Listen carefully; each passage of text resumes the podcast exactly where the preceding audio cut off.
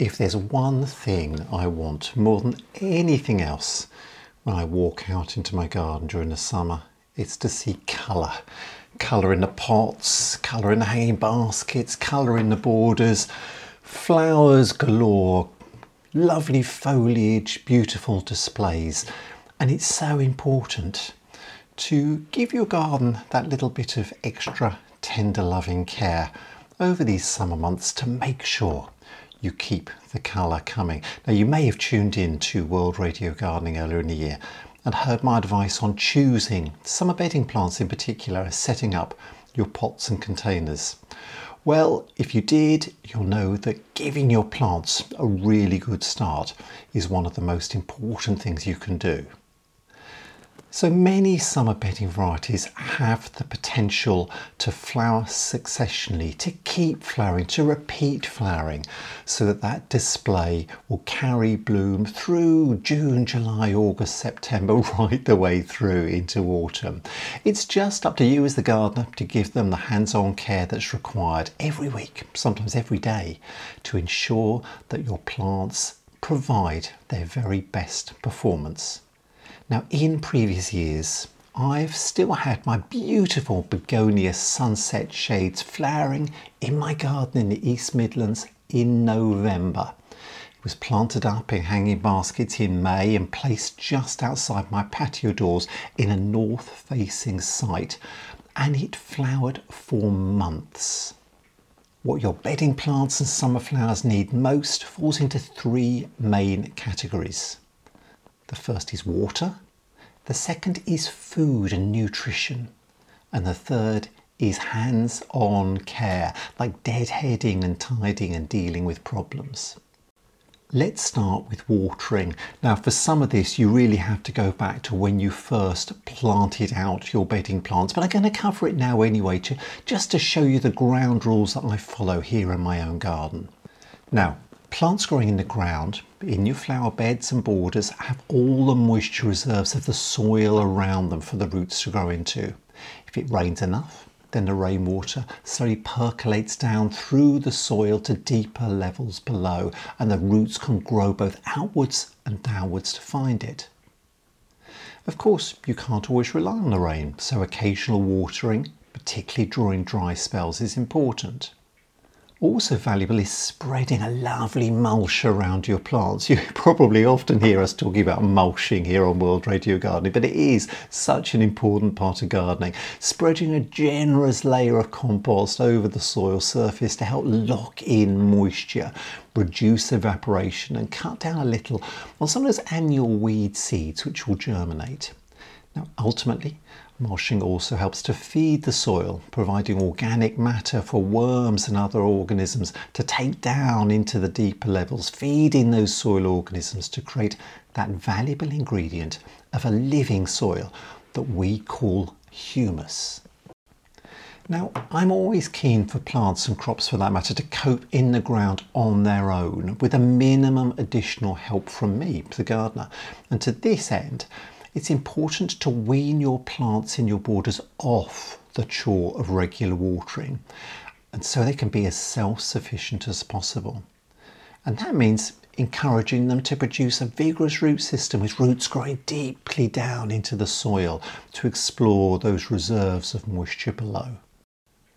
Regularly watering your garden too much can actually be a problem as the plants rely on you for the water and by keeping the soil constantly moist, you actually discourage plants from developing new strong roots and expanding their root systems to explore the soil around them. Keeping the surface layers of soil constantly moist just encourages roots to stay at the soil surface, and these shallow rooted plants are then much more vulnerable to drought if you stop watering and the weather turns hot and dry, and it also encourages lots of weed seeds to germinate too. Of course, plants need to get established, so some watering in those very early days after planting out is important. But then you want to lay off the watering bit by bit, reducing its frequency so that the plant roots have time to explore the soil around them and grow wider and deeper. It's the same for flowers, crops, really anything you put in the garden. Wean them off their reliance on you for regular watering and they'll start surviving on their own. In that way, these plants will be much more drought tolerant and flourish even when conditions turn dry through the summer. Now, don't get me wrong, there's always a time and a place for watering, but setting up a garden sprinkler can be wasteful. Wetting the flowers, which damages some of the petals, and soaking the foliage, so all the water does is evaporate off rather than reaching the soil. So, I do have a tip for you. One thing I've seen used in some of the gardens I've visited, including Oxburgh Hall near Norfolk, run by the National Trust, is to run long lengths of seeping hose through your borders. These irrigation hoses are, usually a black material, but can be other colours too. And all you do is plug your hose pipe on one end and uh, either attach it to a water butt or to the main tap, turn the water on, and the water slowly seeps out of the porous hose, watering along its entire length. I've seen this through some long flower borders, around vegetable plots and so on, and it's an easy way of getting the water down into the soil rather than wetting the leaves. If you want, you can cover the whole hose with a mulch too to help conserve moisture. And if you want to automate the system, perhaps to water the area while you're away on holiday, just use one of those computerized tap timers to turn the water on and off at desired times and durations during the day. I've actually used one of these irrigation hoses along the entire length of my soft fruit canes and my autumn fruited raspberries and I've used them in some of my vegetable plots, for instance for my outdoor tomatoes, to keep them watered during the summer. Now that's all about watering plants in flower beds and borders, but it's a different story when it comes to plants growing in pots and hanging baskets. Even if it rains, the compost in pots and baskets can dry out As the dome of leaves on top really acts like an umbrella, shading water away to the sides rather than letting it trickle down through into the compost. So that's why you should check compost regularly, each day if possible, and make sure it hasn't dried out. With some pots and baskets, I can actually tell how dry their compost is by lifting them up and seeing how heavy they are. If you're able to try placing a hand under your hanging basket and lifting slightly, you might be able to work this out for yourself. Try it and see what I mean. Is it light enough to actually lift easily and move around? Or is it too heavy? Does it rotate easily and swing about in the breeze? Or does it stay stationary? If it does move, then the compost could have dried out and it's time to water. If you find that traditional wire baskets with moss or a liner do dry out too quickly for you, then consider next year buying a large plastic hanging basket instead, one with a built-in water reservoir. Okay, these have a plastic construction, so you can only plant the bedding plants in the top, but the solid plastic sides do retain more moisture and a reservoir in the base holds a few pints of water too, so the basket is kept constantly moist during the day, requiring less frequent watering. If you choose your plants carefully, maybe some nice cascading plants around the sides of the pot, they will soon tumble over and obscure the plastic basket from view. Just looking closely at plants might tell you something too, checking if the leaves or the blooms are wilting or showing any signs of drought. Get to know your plants and you'll soon learn the early signs of drought and be ready to act right away. Have you ever watered your pots from the top and quickly noticed water gushing out through the drainage holes in the base? You have? Well, it's easy to assume that if water's run through the compost, it must be wet and all that excess water is simply running away at the base. Sounds logical, but this might not be the case.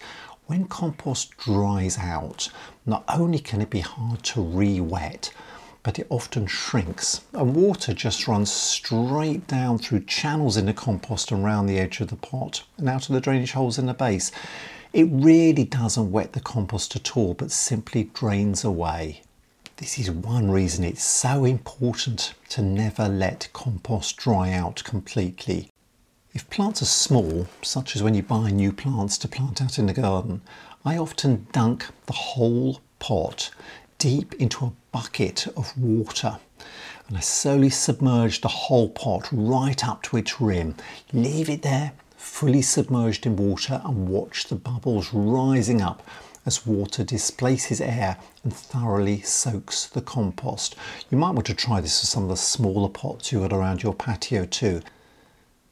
Mixing a few drops of washing up liquid into the water can sometimes help it soak into and re-wet dry compost. You don't need much, just a few drops, maybe half a teaspoon or so in a watering can of water and that just helps the compost to re-soak up more moisture and improve its reserves.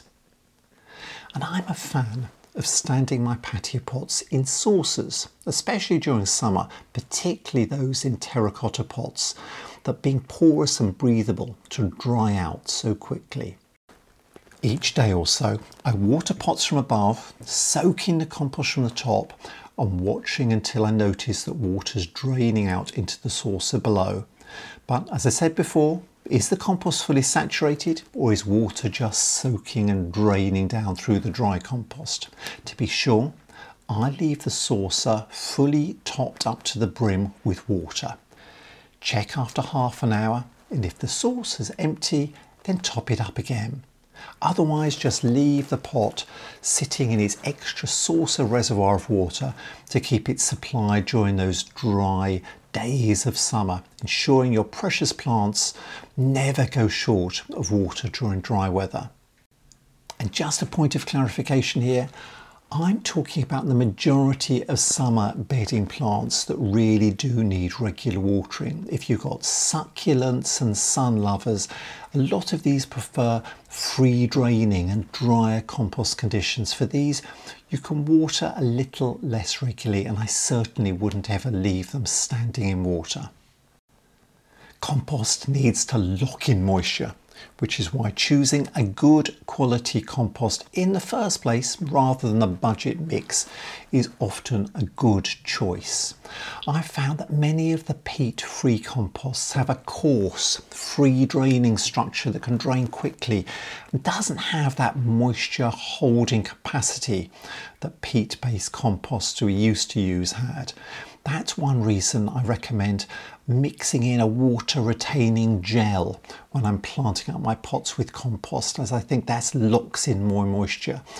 The gel soaks up the moisture and acts as a reservoir, just slowly releasing the moisture over time to keep the plants well supplied. Now, my second tip, and that's feeding. Plants need food.